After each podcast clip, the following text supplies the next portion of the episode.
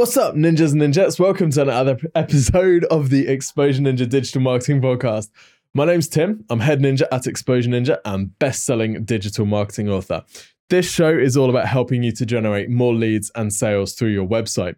And in this episode, I am so proud to bring you Annie Brooking. Now, Annie is a product marketing guru. She has been working in Silicon Valley launching products over there. She's worked in some super technical businesses launching medical products. She's been a CEO, she's been a lecturer. She is an absolute knowledge bank of info on how to launch a product successfully in the marketplace. She's also a client of Exposure Ninja, so she has impeccable taste. So, in this episode, I ask Annie about how to launch, relaunch a product or a business. Now, a lot of small businesses, particularly small and medium sized businesses, can launch a product kind of accidentally. They launch it because they're passionate about it or because they've got some competency in a particular area and they don't do much market research before they do it. So, Annie's approach is completely different and she takes us through exactly what you need to do if you're going to be launching a product into the marketplace or if you've got a product out there which isn't getting traction, let's run through this process and then relaunch it. So, fantastic interview. Annie's, well, fantastic answers. I'm not going to say the interview is fantastic because I did it, but fa- fantastic answers, fantastic knowledge from Annie. I love talking to her. Every time we talk on the phone, I get so much knowledge. So, um, really, really good stuff. Don't forget, if you want some help with your digital marketing, if your website's not really doing what you need it to, and you're getting a bit fed up with that, then you can request a free marketing review from Exposure Ninja. So go to exposureninja.com and click that big green button and request a free review from the team. And what will happen is one of the ninjas at Exposure Ninja will review your site. They'll review your digital marketing, where your site's showing up online. They'll also have a look at your competitors as well, see what they're doing, any tricks that you can copy from them or holes that you can exploit. And they'll put together a full plan for you that you can follow over the next six to 12 months to increase the sales that your site generates. It's completely awesome, this review, and it's completely free of charge as well. There's no obligation to use our services. It's just a kind of way for you to test drive us, I guess, um, and for us to test drive you too. So go to exposureninja.com if you want to request that.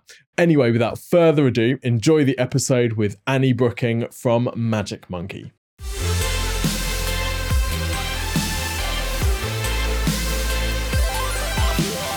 Annie, welcome to the show. Thank you. Thank you. Delighted. Awesome. So we've been working together for a while and uh, talking for a while, haven't we? You've got an incredible background, um, loads of experience in big corporates and working with smaller companies as well. Maybe you could give us a, a quick kind of uh, bio. Uh, sure. I'm a computer scientist by background, and I uh, was an academic for several years and started my own artificial intelligence laboratory in the 80s and ran that for a few years. Uh, went to Silicon Valley, uh, was a lucky girl, worked for Eric Schmidt when he was at Sun Microsystems, and spent a, a few years in the Valley. And I turned into a, a product marketing person in the Valley. Returning to the UK, I've been a chief exec for about 20 years of high technology companies and have written uh, three books. Uh, my latest is Dream Ticket, Perhaps I'll yes. do a little ad for Dream Ticket. And um, I know you, of course, Tim, because um, I needed a, a, website and you built it for me. I didn't personally build it, but the ninjas built it. Yeah, I won't take credit for that.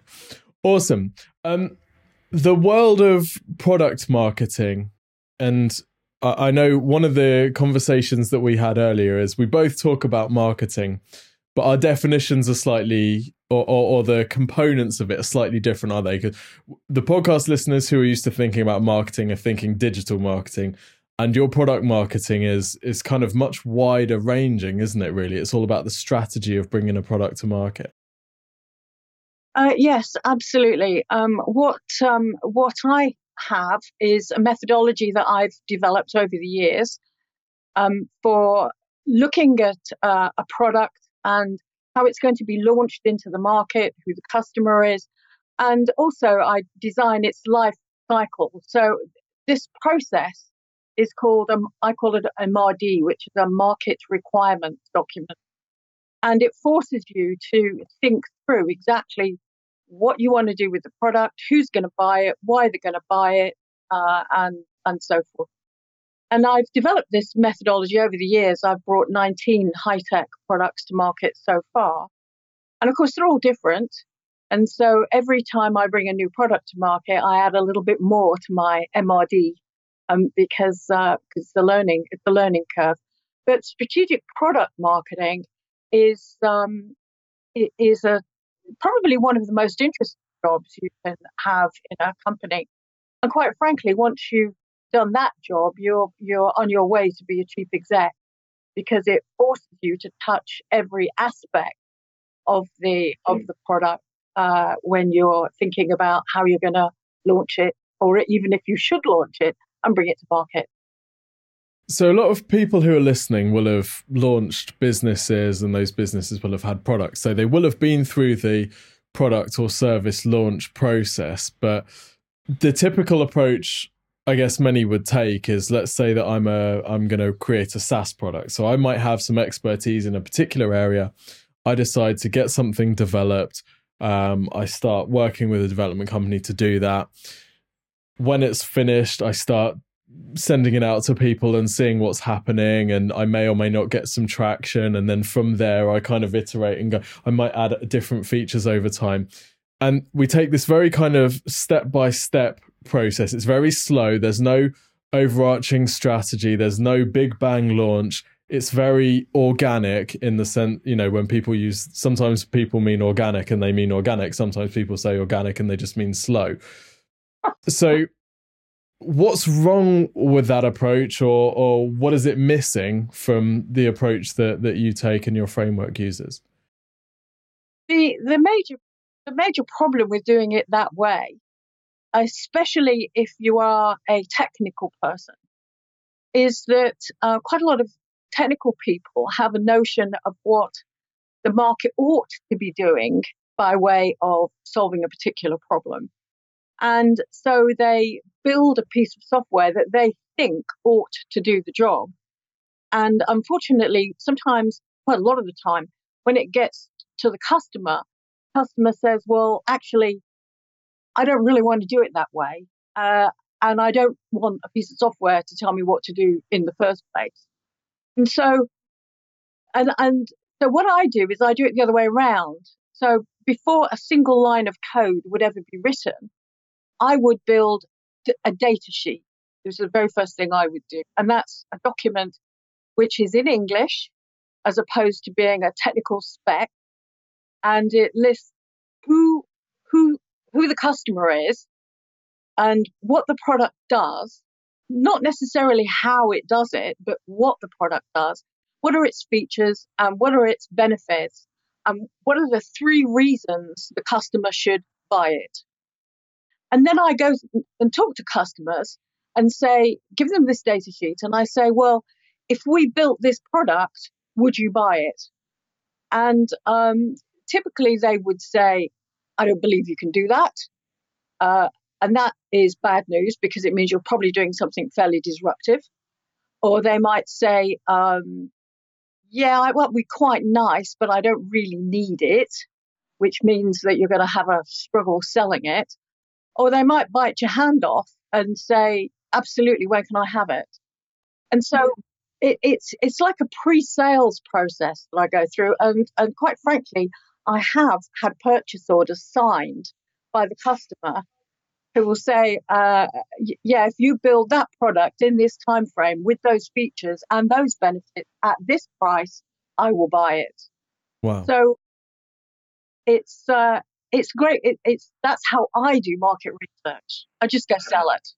Yeah.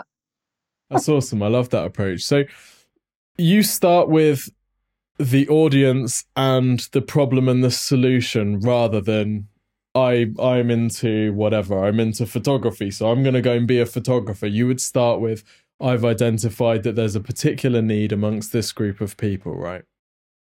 Absolutely. There's nothing that a marketing person hates more than the R&D department dreaming up something and then they chuck it over the wall and the poor old marketing person has to try and flog it to whoever they can. And unfortunately, that happens an awful lot, awful lot. So the thing to do is to do it the other way. Is find it's much easier selling to somebody who has a problem and they know they have a problem and they want a solution for it than trying to convince someone that they've got a problem when they really don't want to hear that they have. If somebody put you between the people who go on to Dragon's Den and the show, the dragons would have so much less to filter because this seems to be the main problem that the businesses go into there that get ripped to pieces is they haven't really thought of this stuff. They've just had an uh, idea in the shower, they've gone out and built it, and then the dragons basically are just going through some variation of this, identifying that either it doesn't meet the need, it's unbelievable, or it's solving a problem that nobody actually really cares about. I'm afraid that is that that really is true. Um, and you know, even I've had clients in in my business where I have done this data sheet process, and have gone out and done a, a number of interviews with potential customers, and they've said, "Well, yeah, that looks really cool, but do I really need it? It'd be kind of nice to have." Which means it's going to be difficult selling it. And the client's still gone ahead and built the thing, actually. And guess what? Doesn't sell, you know surprise, surprise. so okay, we've we've we've identified that the audience comes first. Um, there are going to be people listening who are maybe thinking of a, a solution or a product. How do you identify what the perfect audience is? Like, because you could go as big or as small as you want. Like, how do you even start to think about that, and how deep do you go on profiling them? Um, I think getting the there's two things that you have to get. There's the customer. In my process, I've got something like 40 steps that I go through, so it's quite detailed. But the two key profiles that you have to have one is the customer profile, and that's the guy who's going to buy it. This is the guy who's going to pay money for it. And then you've got the user profile, and this is the person who's actually going to use the thing. And they are very frequently not the same person. And if you're building components, for example, if you're building chips or something like that, then um, you need to look at the end user as well. So you might be a chip company that's making a particular kind of chip, and you might be selling that to somebody who makes uh, a radio system. But then you also need to look at the person who's going to be using the radio system. Look to see how they're going to use it, what the environment is going to be that they're going to use it in. And in particular, if it fits into their workflow. So if it doesn't fit into the, the way they do their job, they're not going to use it. Yeah, and and fitting into that workflow ties in, I think, to something I've seen you mention in um, in one of your presentations about user stories. Yeah. I wanted to ask you, what are user stories and, and why are they so por- uh, important? And maybe you could give us an example of a, a, a user story that you've created or that you've seen in, in the world. Um, a, a user story, I, I think of it as like a little cartoon strip. Uh, and so if um, let me th- let me let me think on my feet here. So if, for example, you were the product, let's say the product was a system that took a photograph of a woman's face and by analyzing that photograph, determine the age of her skin. And so, um, great proposition actually, because if the woman is 40 and it tells her that her skin age is 50, she's going to start buying products to make her look younger. And that's what this particular system actually did. Um, and so the user story would be um, where where the customer would sit, where would they be in a beauty spa or a beauty salon?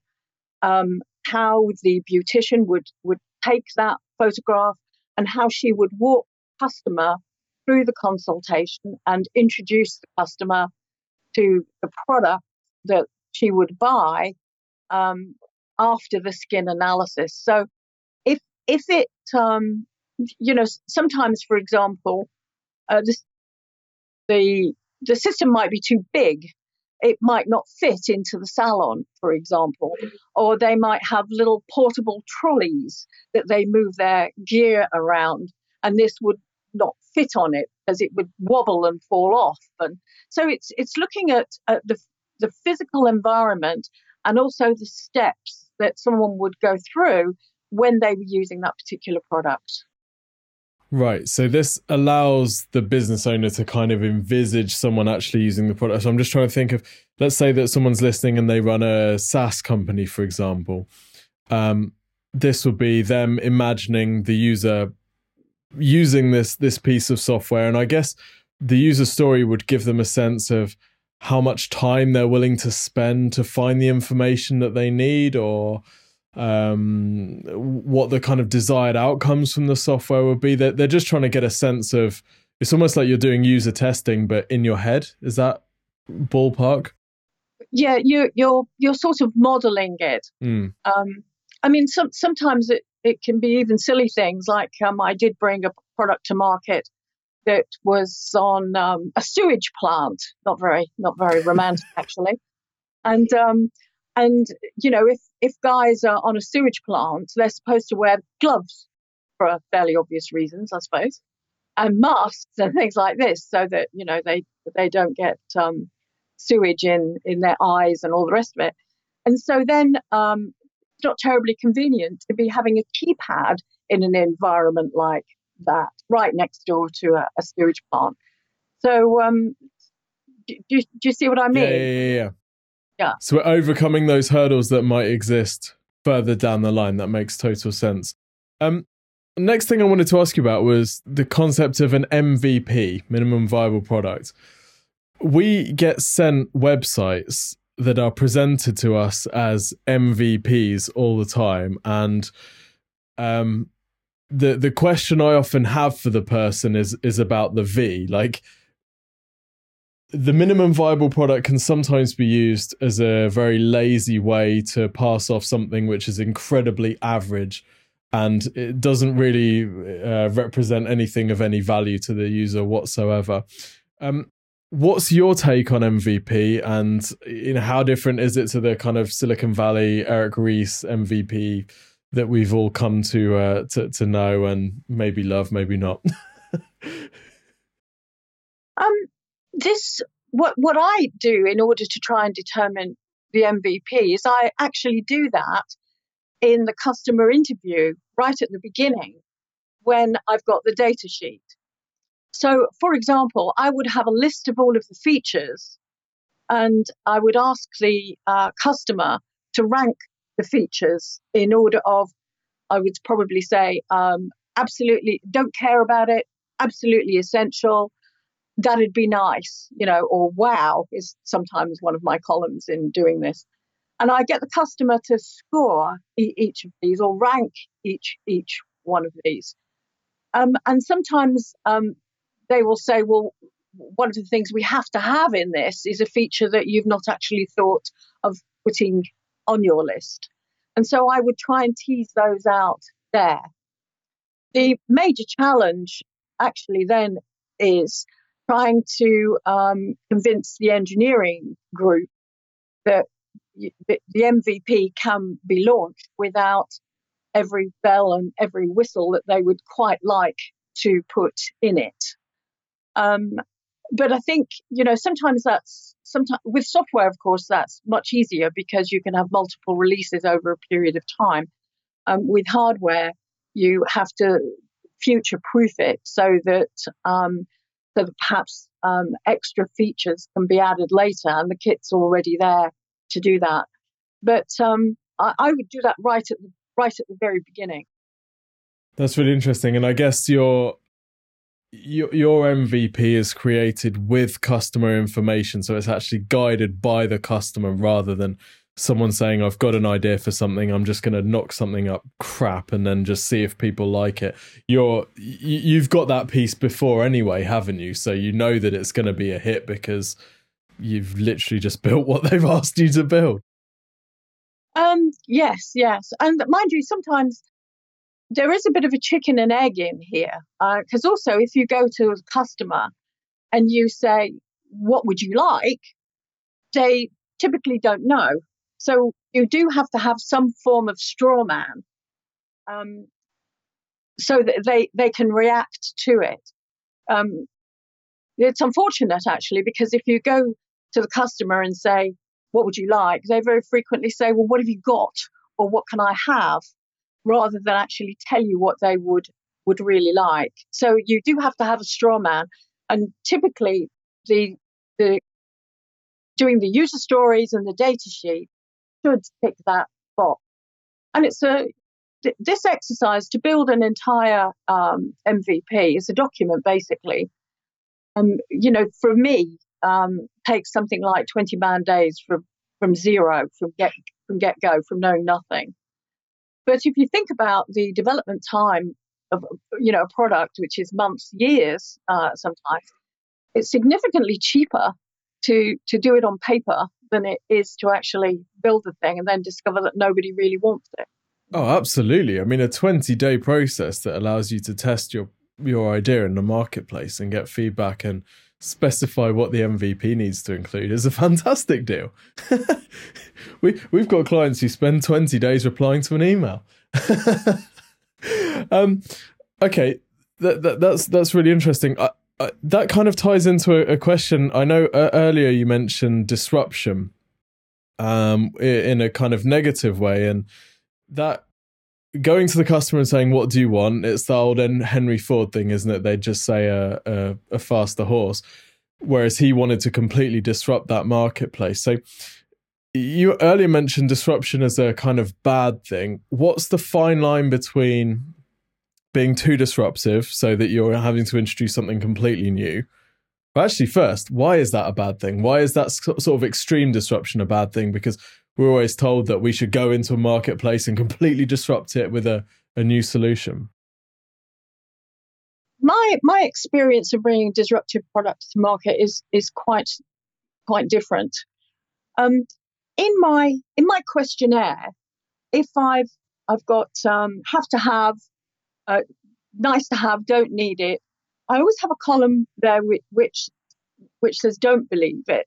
So if he if he if the customer says, um, I don't believe you can do that, when you build the product, he will insist on having it for free or having a trial or whatever. Mm. And um, and that can actually go on for months. And t- so you you can be in a position, and I have been many times actually, where you have to prove to the customer that the product really does do what it says on the can before he will uh, buy it. And um, depending upon the industry, that can take a very long time. So if you're if you're trying to sell a product into the wastewater industry, for example, that can take years, you know, uh, years. And even sometimes when you actually, and I have had this experience too, even when you give them all the data and, and prove beyond, you know, all doubt that it does do what it says on the can. I have been in the situation where the customer has said, "Well, I still don't believe you can do it." That's amazing. So, so it does take, and of course, what it does is it prolongs the sales cycle. It is the bad news when when that kind of thing happens. There obviously needs to be enough of a difference between what's already out there and what you're bringing or what you're suggesting so how do you know whether something is I don't know, like what's what's the minimum level of iteration? Uh, I suppose that's difficult to answer in a blanket way, but how, how do we know that we've got something different enough to what's out there that that people will actually buy it without it being so disruptive they don't believe it? Um, that's a difficult that's a difficult question actually, um, because sometimes customers decide they they don't believe it and there's just no changing their mind. Um, I did, in fact, bring to market a melanoma scanner um, several years ago, and it was a very, very clever product. And what it did was it took a photograph of a mole or, or your skin and um, would look at the blood and the melanin and collagen in your skin by measuring the reflect, re- refracted light against a mathematical model of the skin. It was very, very clever. But at the time when we first when we first launched it, the doctors would say, "Well, I don't believe that's a measure of collagen. You know, I don't believe that is a measure of the blood." And it's quite difficult to prove to them without actually chopping bits out of people, and which ultimately ha- had to happen actually in order to measure. Yeah. Um, and if they just decide not to believe it, you're really stuck, actually. Did you get that product to, did, did you make that product a success? And how did you, if so, how did you overcome that? Uh, that product did get to market and it w- was a success. And in the end, it had a, an enormous number of uh, trials and learned papers. I think something like 60 papers right. with in, from independent doctors saying, you know, yes, we've trialed this and yes, it does work. Yeah. But then that takes a lot of time and a lot of money to do that. So I guess the equivalent in a digital marketing uh, world would be if you've got a product which is significantly better than everything else on the in, in on the market. Let's say on Google, um, you need to back it up with videos and clear images of it doing the thing that you're claiming and loads of credibility, testimonials, reviews, that type of stuff. So you're looking for kind of third party validation of your claims, really. That's what we're saying. Absolutely, always. Um, and um, interestingly, w- with med- with something like a medical product, for example, um, there are certain very high profile consultants that that probably don't ever pay for products because their their validation is so important. The um, medical device companies give them their kit for free in order for them to test it and um, and evangelize.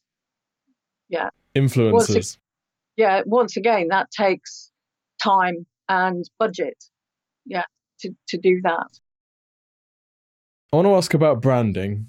Huge topic a podcast episode on it on its own, but um, how how should people think about branding their products when they you know when do they start thinking about that stuff is this something that they're running past the users in the the user testing and and the feedback process um branding uh yes i think so branding is actually uh a key asset for a company, um, which I do talk about in my book, actually, Dream Ticket, because it's an intangible asset mm. that's very valuable uh, to a business. So there's a large number of these intangible assets are valuable these days.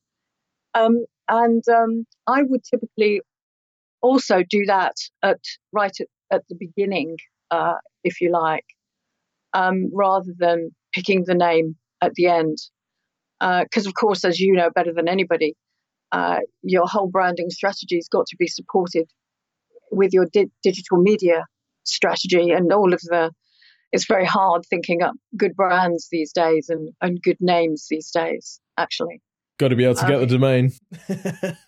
you do indeed. There's a there's a company in San Francisco that has built a wonderful uh, guide, which I think you can still get from their website, which is called Hugo, and it's uh, it's a, a, guide to naming products, and it, it it tells you all the the things that you you ought to be doing when you're thinking about a brand, but also tells you what you know what is what is a good brand or what is a good name or what is a bad name, um, and uh, I always I always think about um, my husband's a builder actually, and I always think about the names that I see on white vans as they drive around in the UK, because it's going to be A and B plumbing or K and H, you know, scaffolding or something, which are not particularly memorable names, no. actually. Uh, I was talking about my wife literally yesterday evening as we were walking. We passed,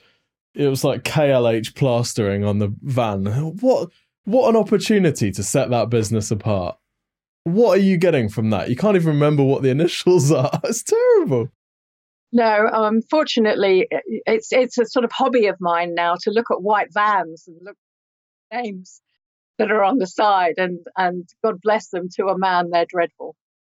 I've got a call after this podcast episode actually with a uh, a boiler engineering company called Boiler Boffin, which I think, as plumbing and heating companies go, it's not too bad. It tells you what they do and it tells you that they're pretty good at what they do as well. I think. Don't know. I think that's that's quite good. I like I like I like that.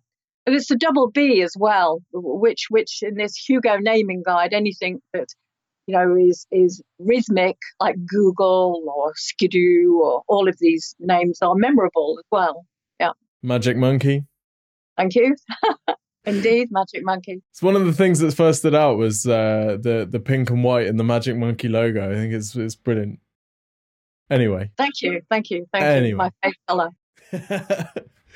um, right, let's talk about risks and product launches that don't go well. What are some of the pitfalls that you're kind of trying to avoid? What are maybe some of the pitfalls that you fell into early in your career, which you now watch out for? I think product launches um, they frequently cost quite a lot of money, and um, I think key thing is to get get the entire team on the same script. Um, I have been to product launches where different members of the team have jumped up and have referred to the product in a different way, five or six people referring to it as something quite different. So one of the key things I think I always do is um, is to have a very limited set of vocabulary that is is used in the launch, and that limited set of vocabulary everybody has to use, and it goes on the website, it's used on the data sheet, uh, it, it's it's it's everywhere. So some people don't call it an app or an application or a piece of software or you know, so it's just one thing. Um, and of course, um, getting the website audited, which of course is what one of the things you do. Um, so I always recommend everybody get their website audited before um, they do a product launch. Once again, to ensure that the, the jargon is, is consistent in all, all of the product literature. Um, I think um, when I worked in the States, you know, it wouldn't be unusual to, you know, to spend many hundreds of thousands of, of, of dollars on, on a product launch, um, which of course can take a year or so to plan. Um, but obviously, quite a lot of companies do, don't have uh, large budgets for things like that. So I think you have to try and do something which is memorable, yeah, and that people want to come to. Yeah, so you have to have a, a, a pull of some kind in your in, in the people that are presenting at your product launch, so that people want to come and remember it, and have it somewhere sensible, um, somewhere where you can park the car, for example, is always a good idea. Um, and I've I've been to product launches where the venue is fabulous, but no one can get to it. Right. you can't park within miles of the place. Um, so you have to take all of these things into consideration. I think I've got got a list of ten things somewhere on my website that you have to consider before you do a product launch. Awesome. We'll link to that in the show notes. What's what's in in your opinion? What's been the most uh, technically fantastic product launch that you would say? Right, that ticks all the boxes. I'm thinking something like iPhone. Is that or is that Steve Jobs is so charismatic it kind of overshadowed and they missed out a bunch of stuff?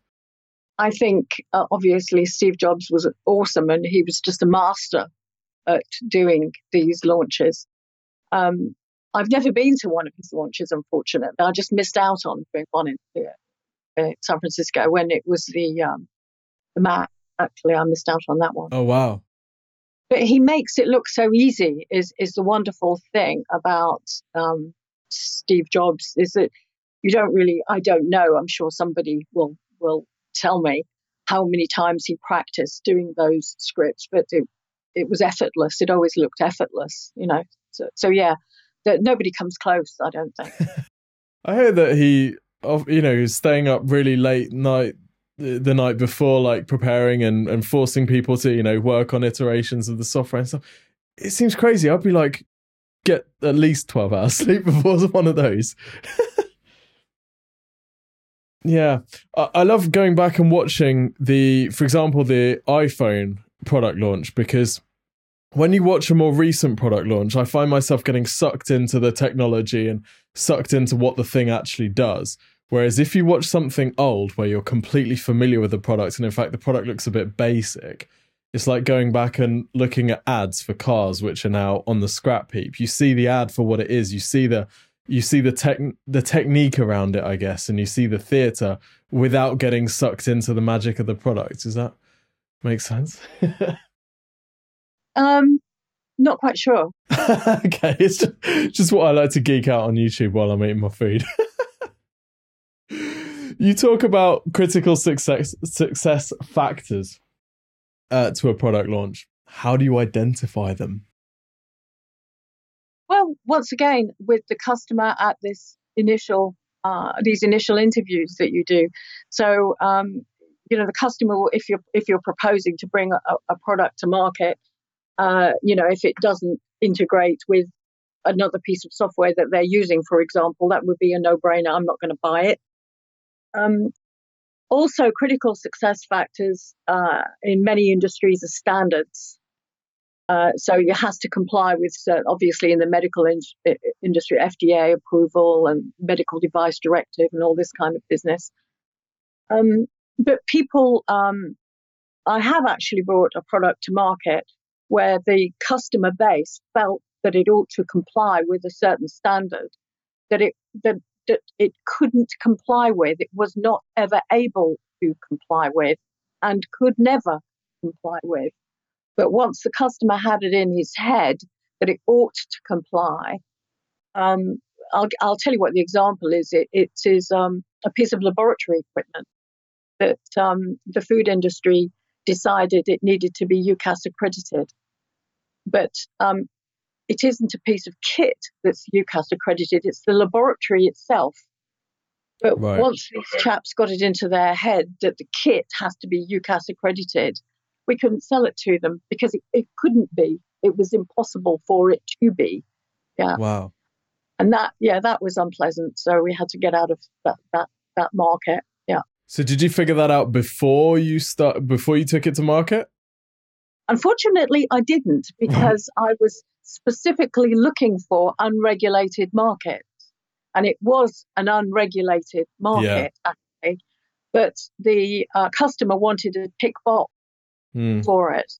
Yeah. So no, it's it wasn't regulated, and no matter how many gurus would would write on this subject that we paid them to write on this subject to point out to the industry that it it not only couldn't, but it didn't need to. But um, once the customer once the customer has it positioned in his head that it, it needed to be accredited, you won't shift it. Yeah. It's yeah. I guess the importance of getting in there early, and uh, well, I, I suppose that also explains why strong positioning is so effective. Because when you've got that position in their head, you're not going to shake it positively or negatively. I guess that that's actually something we don't do very well in Europe. It's um, as as you know, the the original book on positioning was writ- written a very long time ago, but more than 20 years ago, by um, a guy called Al Ries and his collaborator Jack Trout, uh, called Positioning the Battle for Your Mind. And it's about how to get that one message the customer's head so that when he hears the name of your product, he thinks this one thought, hopefully a favorable thought, um, and that's the positioning. It happens in the mind of the prospect. And once, um, so if if the if this positioning is not favorable, if he thinks your product is slow, too expensive, old, uh, you won't sell it.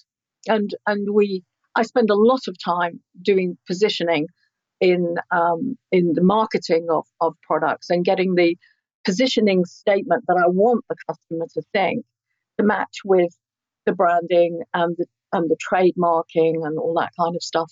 So it's, it's like putting a jigsaw puzzle together uh, for me to do that. So talking about that that statement that you want people to believe when they when they hear the name of the product. So we had that recent fiasco with Gillette changing their their slogan from the best a man can get or whatever they changed it to. is that their positioning statement? Is that the, the the thing that they've been trying to link into everyone's heads, and that's why changing it made everyone go what? Yeah, exactly, um, exactly. Because if the if the customer is thinking the best a man can get when he hears the name Gillette, what why would is is perfect positioning? Why would you change it? You know, why would why would anybody want less than the best I could get? Um, so, so yes, it, it wouldn't be a good idea to do that. And some of these positioning statements are very, very old.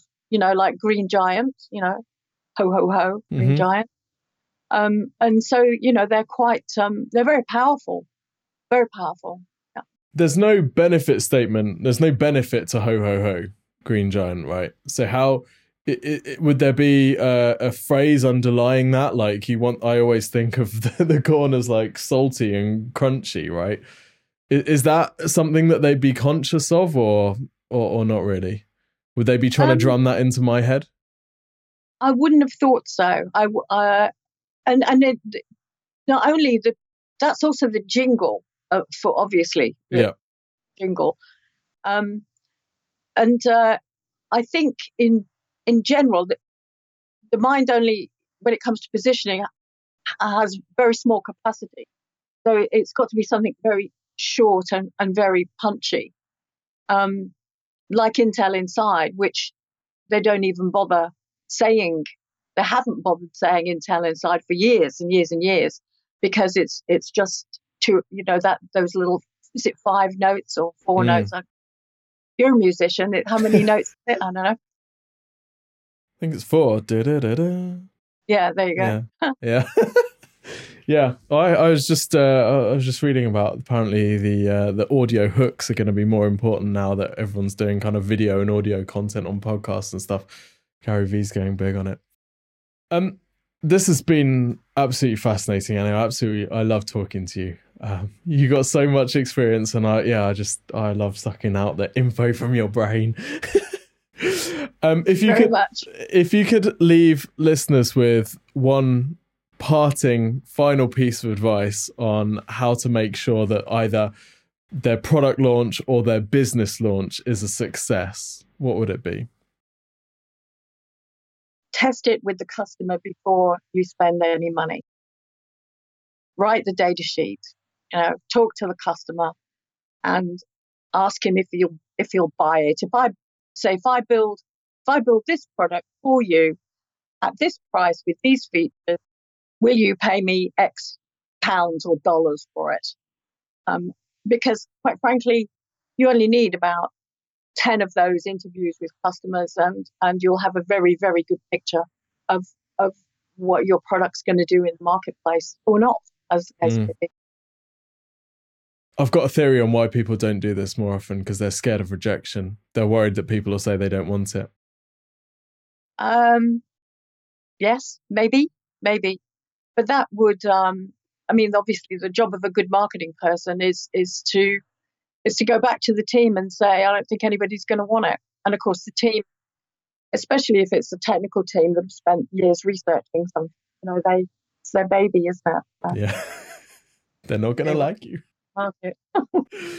Annie, where can people find out more about you? Of course, by the book and also the cards, your dream ticket cards. They're amazing.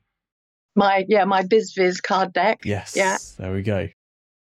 Which is uh, another planning tool, but my uh, website is um, www.magicmonkey.eu, and um, there are several downloads that you can get from that um, from that site, and the book uh, Dream Ticket is available from Amazon.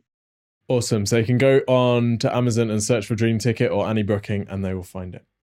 That's right. Annie, thank you so much for your time today. Very, very much appreciated. And thank you, everybody, for tuning in.